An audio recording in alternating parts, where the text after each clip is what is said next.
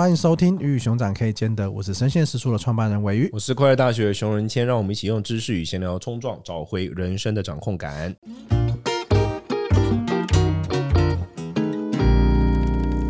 今天这一集呢，我们想跟大家聊聊，就是我们前几天有在我们的 IG 上面跟大家收集的，就是职场鬼故事大全。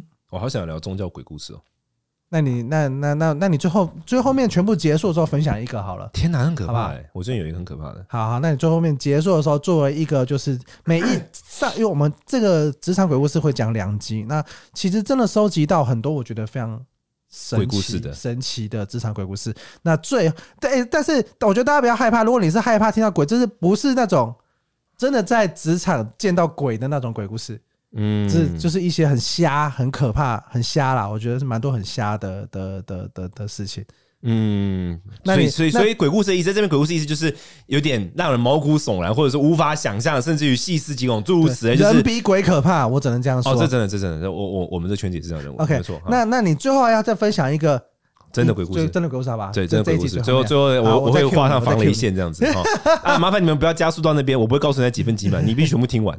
好，那今天这一 那那我前面先分享一个，我们一人分享一个好了。好，鬼故事吗？没有没有，这边啦，这边啦。哦哦哦，就是收集来的鬼故事。好，我有一个同事 M 先生是通灵师认证的衰人，最经典的就是 M 先生上虾皮订的活动道具。但有在虾皮购物的，大家都知道，这些道具有百分之八十从中国出货。好死不死遇到了中国的洪灾，N 先生的包袱就消失在海上了。那抵达台湾的时间遥遥无期，就跟 N 先生的运气一样，不知道什么时候才会到。你有在职场上遇到过很衰的人吗？有有有，我有遇过一个员工超级无敌，真的，我跟你讲，他真的衰到爆。我真的，我跟你讲，我马上想到，我你一讲，我马上就想到，他真的是衰神。他就是衰到，就是我们所有部门的人都希望他 work 就 work at home 不要来。他就是一来啊，然后碰到什么，然后那个蓄水池就会坏掉啊，然后什么灯就突然没有电啊，真的这种物理性的衰，不是真的真的真的真的真的真的真的。你觉得他他也是个很认真，也是一个好人，但就是会一直遇到衰事。他是一个聪明的人，然后是不是好？呃，是好人，但是是聪明的，不是也不是认真，是会耍一些小聪明的，但是真的是衰。真的，他后来大家催我就叫他衰神，对，而且我只要每次在公司就是同他不他不是工员工的是，我是我弟子，我只要在群组里面看到有人 hashtag 他，我就知道出事。然后后来他就哪里都不能去，他后来就是很顺很顺理成章的不用当志工。他不用出席任何义工活动，因为他只要一出席，那也就会出事。认真，这个这个是真的是有这样子的同事，真的真的是水神。然后他有一次就非常低落来问我怎么办，然后我也不知道该跟他说什么。我我不能笑他，你知道，我作为他的宗教导师，我不应该拿这件事来笑他。但是我内心就觉得说，我其实也觉得蛮情有可原，真的有水神。但这还好啦，这不算太鬼啦，就是这个就是有点像是感觉是拜拜又可以搞搞定的事。啊，拜拜可以改改变你的衰运。我说，我说这个 M 先生，这个 M 先生，对啊，这个这个我觉得还好。那你那你讲下一个，我觉得比较可怕的吗？对，我觉得面试的时候，老板要你提供生辰八字，蛮蛮不妙的。可是你不是也会？那你会看吗？我不会看啊。啊，你不会看？不是我我我知不知道这个东西会我，但我会不会用这个去判断？不会啊。OK，我是我是有遇到会看星座啊，然后看那些东西，看你跟团队的人合不合啊，跟。主管合不合啊？会看这些东西的，但是到底是不是是一个面试最终决胜点？我觉得可能也不一定，但是就是会。可是我觉得生考量，可是我觉得生辰八字是一个超私人的事情，哎，就是我，而且生辰八字很容易骗人啊，而且对对对于就是对于就是真的看得懂的来说，你一旦把你的星盘或者是生辰八字交出去给他，你在他面前就是裸体，哎。啊、哦，真的假的？就感觉是这样这样啊，你懂我意思吗？我我今天把我的我我今天把我的就所有可是那个不是看的是比较大的吗？没有啊，他可以看到很具体的，他可以看到很细腻的东西啊。你你在这个人面前，你就是一个裸体立体的人呢、欸，你不是一个平面的一个一一一一个记录或什么，你就是一个完完整整的，他就看透你了、欸。如果如果真的在会看的人的面前，对我来说，要交出这个东西的点在于，这这是我的隐私吧？我我我很难想象说。会要求这样，这个这个有一点点游走在一些边缘，像是可能会去问你说，哎，你上一份公司薪水多少啊，或者什么这种，有些人会觉得说，哎，这是我的隐私，为什么我要提供？这种游走在这对我来说比问薪水更深入太多了。这对我来说，感觉就问说你爸几岁，你妈几岁，你爸妈结婚多久？就像你去办印度签证的时候，他们会问这种问题，然后印度真的会问这种问题，就感觉是真的像这种，我就遇到这种就会很怒，就干到底干你屁事这种感觉。啊，换你下一个。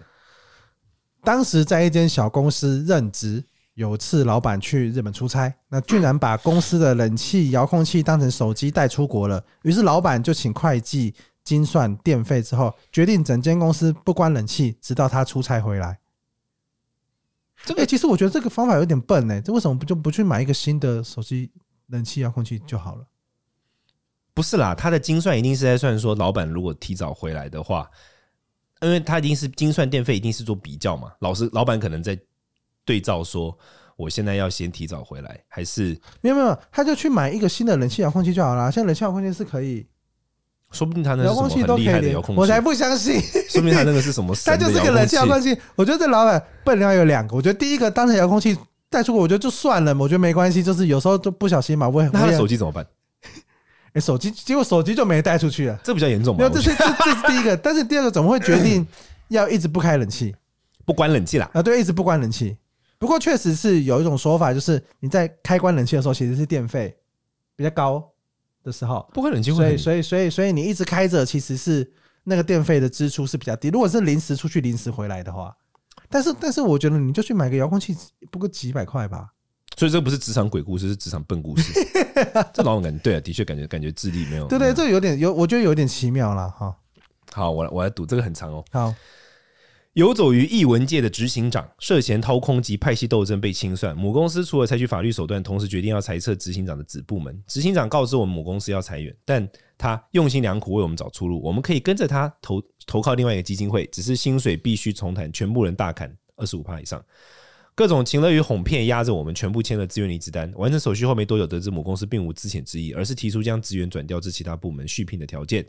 执行长只是不甘心自己的人被母公司带走，而撒了一个漫天大谎，宁可让我们还减薪跟他走，甚至谈不拢离职也不在乎，只要我们无法替母公司工作就好。有点可怕，对同事那个人来说也是鬼故事，对整间公司来说也是一个鬼故事。就他就是这执行长，可是这执行长也这是被大家知道、传传出去的，他应该也不用做人，他谁还敢敢给他当主管呢？这就是恐怖情人啊！哎，很难讲啊。恐怖情人还是找得到下一，还是有找到下一任继续恐怖下去。但他如果下一任知道他有多恐怖呢？你不觉得所有恐怖情人都应该有一个说，然后再去寄生，然后再告诉下一任呢？我的意思就是，因为没有，因为艺文界这种圈，就一旦有一个界的话，你就是这个圈子就是很大家基本上是认识的。那我们在这个圈子里面公告嘛，就是说 for your information，然后这一位先生呢曾经如何怎样怎样，然后把人带走。所以如果你请他去的话，我最近又做了一件这样的事情。等下，题外话，你就要有这样的心理准备。我最近做了一个什么样的事情呢？就是因为我觉得这鬼故事都还好，我比较是鬼，所以我讲我的鬼。我是我作为鬼的故事好了。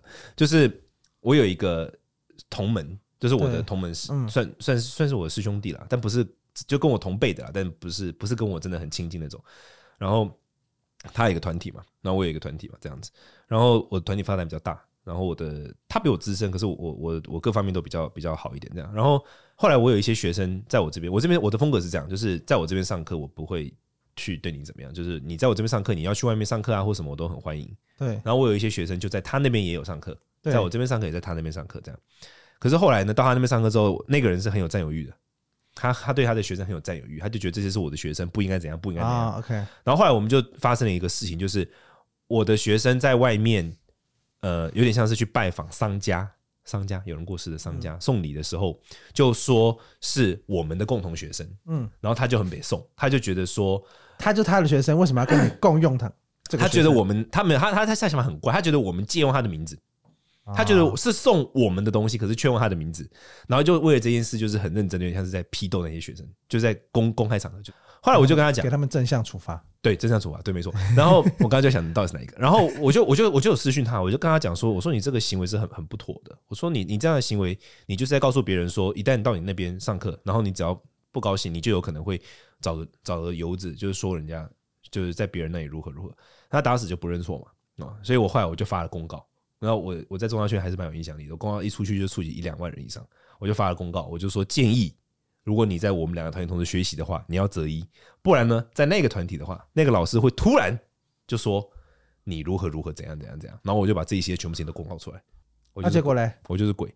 他们的团体里面立刻好像就少了百分之三十到百分之四十的人。那去哪里啊？就离开了，被吓到了，怕这种事情啊？怎么会遇到这种导师？哦，对，所以我就是鬼。没有，我的重点就是，我觉得这种事情公告啊，要公告啊。大家有时候就不好意思，恐怖情人要公告了。你要告诉就是，就大家是要亮红灯嘛，我们要做吹哨人，所以当全部人都在吹哨，就不存在吹哨人。好，来换你，应该要跟凶宅一样有有个机制。哎、欸，我我觉得有一个很神奇的，就是客户拿着圣经对着同事念，不久之后同事就中邪离职了。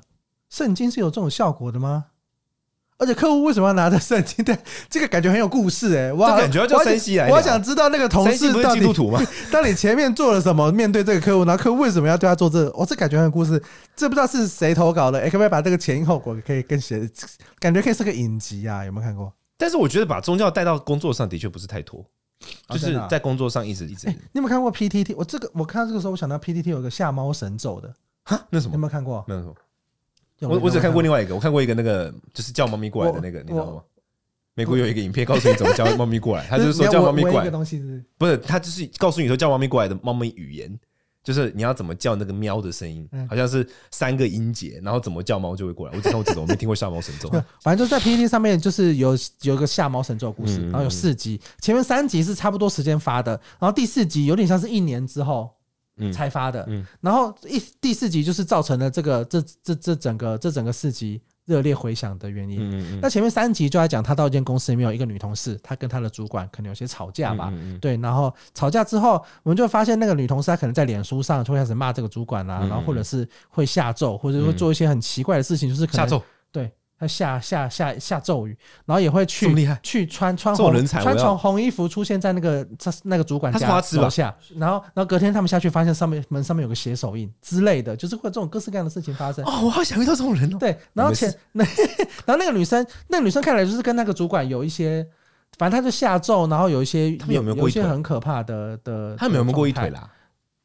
我忘记这很重要啊，我忘记到底有没有有吗？好，没有嘛，对不对？对，没好像没有过一腿，然后反反正前三集就这样，大概就结束了，就这个故事就结束了。然后一年之后，那个写文的人收到一个訃闻，那那个訃闻是那个主管的的訃闻，哎，是好像是赖讯息还是什么的，反正就是邀请从之前的同事去参加那个葬礼，是他弟弟传传传讯息来的。然后他就看到他说啊，为什么主管过世了？然后就去参加他的葬礼。那那个葬礼上面就就就在那边参加嘛。然后他就看到有一个女生。哎、欸，他觉得很眼熟，然后是站在家属那边的的的女生，他跟他结婚了？对，没有类似，就他说那个女生就是他，然后他就想说这个女生是，然后想起来就是一年之前下猫神咒的那个女生，然后他就吓到啊，然后就想说为为什么他会站在家属那边来跟大家打脸？然后他就问他弟弟说，哎、欸，那个女生是谁啊？然后弟弟说，哦，那个是我哥的女朋友，然后听说我哥过世的，那个车祸，他跟他是他还坐在车上跟他一起出游，哦，下猫，所以那个神叫猫神是不是？那为为什么叫猫神？我也忘记了啊！他在他在 FBI 哪里说他是猫仙？那女生说，对对对对对对对，就是下一个下猫神咒的故事。好啦，如果有需要帮忙可以找我。所以这种对我们的小 case 小 case 很好解决的。但是这种状况是真的会发生的吗？对人下咒，看想想这个下咒很简单啊。客户对同事同事不中邪离职了。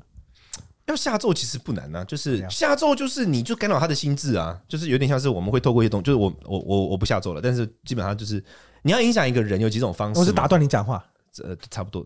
我刚我刚才解释说我们怎么判断你有没有被下咒，以及我们会怎么解决。对啊，我有我想被判断我有没有被下咒，你没有。然后这东西很容易不见的，忘东忘西。这是海马回的问题，吃到你还都是吗？还知道我也有，你这是海马回的问题。那个海马海马回管短期记忆的嘛？啊，对。比如说像他说他是猫仙，我们第一个就会判断他他有没有在祭祀，这很重要。他有没有在拜？好，比如说，假如你跟我说你是猫仙的女巫，好，你有没有在拜？第一个，这重点。然后第二个，你如果有在拜，那你用什么贡品？这个很重要，因为贡品会影响到你拜的神是什么。你是用鸡蛋，还是用肉，还是用米，还是用水，还是用香？这些是不同的。然后接下来，你有没有要试出？你有没有需要用什么东西喂食它？你有没有用血？你有没有用有些更黑、更黑巫术一点的？有没有有些会用女生的月经血啊？有没有啊？或者是，然后再来就是，我们会问这种问题，然后去判断你调动。你是问谁？你是问那个猫仙？呃，祭祀猫猫仙的女巫啊，祭祀的那个。对对对，然后再来，你施术的时候你怎么施术？你是直接向猫仙上一个香，猫仙就去帮你干活，还是你要带着某个东西来施术？我们会通过这一系列的方式来判断说他调动的那个灵是什么。然后接下来我就是找他老板去压他，就这样。像我们现在手上拿的这个，就是。我我最近刚好在跟刘俊佑分享，我们在做的象神，象神是来自印度的象神嘛？对，象神在梵语里面啊，它是叫它的梵语叫做 Ganesha，Ganesha，对，它是两个字组合在一起的，Ganas 跟 Isha，Ganas 是一个神族，嗯，Isha 就是领领袖的意思。OK，他是 Ganas 这个这个种族的领袖。那 Ganas 是怎么样的一个族呢？他们就是我们一般称之为白中文白话可以翻译为精灵。他们的性格是什么？就第一个不为主流社会所接受，就是等于说他们在神族中的边缘人。然后性格，然后情绪起伏很大。对，然后会捣蛋，但是也有极大的帮助的能力，就像小精灵一样。OK，他是这一个种族的领袖。所以如果我今天是要去，假如今天有一个。呃，某个人调动了某一个灵来干扰你，然后经过我们的分析，我们认为他调动的是精灵的话，那我就会以刚才刚才小的名去压制他啊。他他是一个像这样这样运作。像我今天录 Podcast 一直被干扰，你那个就是诈骗集团，我们要找诈骗集团的的，的领袖的名来压制他，就大概这种感觉。所以是蛮简单的。没有，可是可是你刚刚讲说我自己怎么被下咒，我怎么知道？那你自己被下咒，你怎么知道？我是被下咒，还是我就是记性不好？我会问一些关键问题。我们会有一个慢性跟急性的审核标准，比如说像你一直都记性不好吗？哎，没有嘛？什么时候开始？小时候。哦，好，谢谢。这个我觉得就很显而易见，就就我真的是记性不好。对对，就这样，这种就很显而易见。假设假设我随便讲，上礼拜开始，那你在上都一直不见。哦，那你最近上礼拜开始，你有没有去过？你有没有去拜拜？去什么地方拜拜？我会问几个问题，你有没有去什么地方拜拜？嗯，你家里面的东西有没有做什么跟动？你最近有没有出国旅行？你有没有拿到什么别人送给你的礼物？你有没有见到什么新的陌生人，然后把自己的名字给出去？我们会问这种关键几个问题来判断说你这个问题是慢性还是急性的。你不太有可能经过一个路边就被下降头，这个是非常困难的。灵界的力量要跟你产生连接，往往是要你对它打开了某种门。那打开那个门，你有可能是不知道你打开那个门，所以我透过这个问题来知道你有没有打开那个门。比如说我问你说：“哎，你本名叫什么名字啊？”然后你说出来之后，哎，我不行。我我对于对你下降头真的没兴趣，就类似像这样，或者是比如说我今天叫你拜拜的时候，我跟你说，哎，那个不错，你可以去拜一下，你拜了，可以，就这样。他一定有某个点，你跟那个灵界的门打开了，那个力量才有办法进到你生命中。你不会知道那个因果关系，我因为你不会知道什么时候发生嘛，对，我们才会知道说，一般来说一个怎么样的灵，它力量发作之后多久开始产生效益，它不是即可的，对，所以我们才会问这种问题啊。你这个礼拜或者这段时间有没有做过什么？去哪里啊？或什么什么什么？然后透过这一系列，我可以判断出你这个是属于一个急性的问题，还是一个慢性的问题。下咒都是急性的问题。我们知道大部分的鬼族，他的领袖是谁？这是在佛经上有很明确的讲到说，每一个鬼族他的性格是什么，他的领袖是谁，然后他的领袖在什么样的情况之下跟佛陀建立了誓约关系。然后鬼界他们有灵界的游戏规则，有一个灵界不能被打破的游戏规则，就是说到做到，这是灵界不能打破游戏规则。灵界最重要的那一个，他们所有人都遵守的游戏规则就是承诺。一旦打破的话，就是会被其他灵都看不起，他也会也无法调动任何灵帮他。比如说，如果今天有一个鬼王，然后他有守过一个承诺，可是后来鬼王打破这个承诺的话，他的所有部下的鬼都不会再听他的。就在灵灵界，界的承诺跟义是很义气的，就对了。没有灵界的没有灵界的承诺是一旦给出来，他不能再反反悔的。他就算。不想要，他还是不能反悔。像现在在西藏，西藏就是为什么我们说藏传佛教很兴盛，一个关键原因是以前西藏有非常多的鬼神，然后就来了一个他从从印度来了一个很有名的大师叫莲花生大师，他就是把西藏所有的鬼神全部都降服了。他很凶猛的，嗯，他是把他们直接踩在脚下那种，然后所有的鬼神都向他宣誓效忠。鬼神宣誓效忠的方式就是他们会把他们真正的名字讲出来，他把他的本名给出来，就是他宣誓效忠的方式。所以在现在东藏的某一些地方，藏西藏东边东藏的某一些地方。三不五时，那些鬼神还是会降下来，就是 key down 降下来的时候，那些鬼神脾气都非常非常暴躁。他们都是一一座山的山神，他们都会直接跟那些人讲说：“你们算什么卡小？我们要不是当初对莲花生大师交出了我们的本名，我现在不会听你的。”就那些鬼神会这样说，他们还是会被迫去执行那个命令。但是因为他承诺了嘛，他再怎么心不甘情不愿，他还是会这个。这是灵界的游戏规则。那我们我又看到另外一个，我觉得那个也蛮变态的鬼总经理鬼。这听起来很像鬼冢进感觉很像出现在《鬼灭之刃》里面的，就是我老板是个鬼一样，他会用监视器观看员工上班的一举一动，然后突然像鬼一样坐在你旁边看你一幕。哈，离开位置超过五分钟还要报备填表格，这个总经理要看医生呢？我觉得他有心理问题。我有听说是，如果我有一个公司，他的客服人员是会被记上厕所也要计时的，因为他很担心你就去一个厕所，然后一个小时不回来，然后就这个客服电话没有人接。如果上厕所超过半小时计时，我觉得还蛮合理的啦。嗯，可是这个超过五分钟就要报备填表，不是，而且好像去看你荧幕冲啥小啦？看荧幕有什么？就我我我我我我觉得总经理真的需要看医生。突然像鬼一样冲过来，我真的觉得他需要看心理医生诶。他是不是七月的时候特别特别特别会这么做？如果七月特别会这么做，可能就中邪。对对啊，我觉得他特别需要看心理医生。我觉得蛮多老板其实到到一个点就很容易怪怪的。我自己是不太，我自己是不太不太觉得因为因为因为我觉得我自己事情非常多，就是我有点没有时间，没有时间监视监视大家，因为我自己事情非常多。我我不想要监视别人，我根本不 care 别人在干嘛。所以其实会没有，我觉得他只要没有达，他只要没有达到我的 KPI，我就杀他。我监视他干嘛？这种跟管理的心态有点关系，因为有人觉得说他就是他觉得你坐在位置上，然后你的荧幕开着，你就是有在做事。但是有的可能事情他是那种填鸭式的做事，流工厂流水线的，他真的很需要。这种感觉比较适合去当管理员，动物园管理员，或者这种生产线的管理员。生产线是，对，就是那种，对对对。因为因为假设我们偏创意类工作，或者是他他到底他这个电脑开的是荧幕上面是什么，可能不一定真的是跟他工作表现是有关系。我觉得那个差异点可能在这里。嗯，对，我觉得对，这就是风格的差别啦。所以我觉得这也没有什么好好对对，就是好坏对错，就是只是我觉得会要搞到要去监视，是真的有点恶心。还有另外一个我觉得很有趣，什么？你说有一天上班，同事突然说：“可以借我你抽屉里最后一片酸痛贴布吗？”后来我自己要用，所以我就拒绝他了。但重点是他怎么知道我抽屉里的酸痛贴布只剩一片？细思极恐。哎，这个蛮蛮蛮恶心的。对，会不会就是前一片也是他用的？他用到只剩下最后一片。刘俊佑，你思考事情的方式真的很 棒哎，我真的好爱你。不是吧？不是这个逻辑吧？他应该就是一直在观察他啊。哎呦，他一直无时无刻都在看着他。猫神咒过去，哎，这正想起来真的蛮可怕的。这个很可怕哈。他哦，这个对我来说比猫神咒可怕。猫神咒对我来说太简单了，这个对我来说比猫神咒还可怕。好，酸痛贴布没得用这件事情，我觉得大家就是需要公司福利，需要很多酸痛贴布。好。那今天这一集职场鬼故事那么高个段落，那我们很感谢这些投稿的朋友。虽然我们没有把他们名字念出来，但是我们每一则每一则其实我们都有读过。那我们今天选出是我们觉得比较有趣的关于职场鬼故事的内容。那如果大家有什么任何关于职场鬼故事，或是你人生中遇到什么有趣的事情、痛苦的事情、好玩的事情，跟我们分享呢？欢迎在我们的 Apple Podcast 底下做五星留言。感谢大家收听，拜拜，拜拜。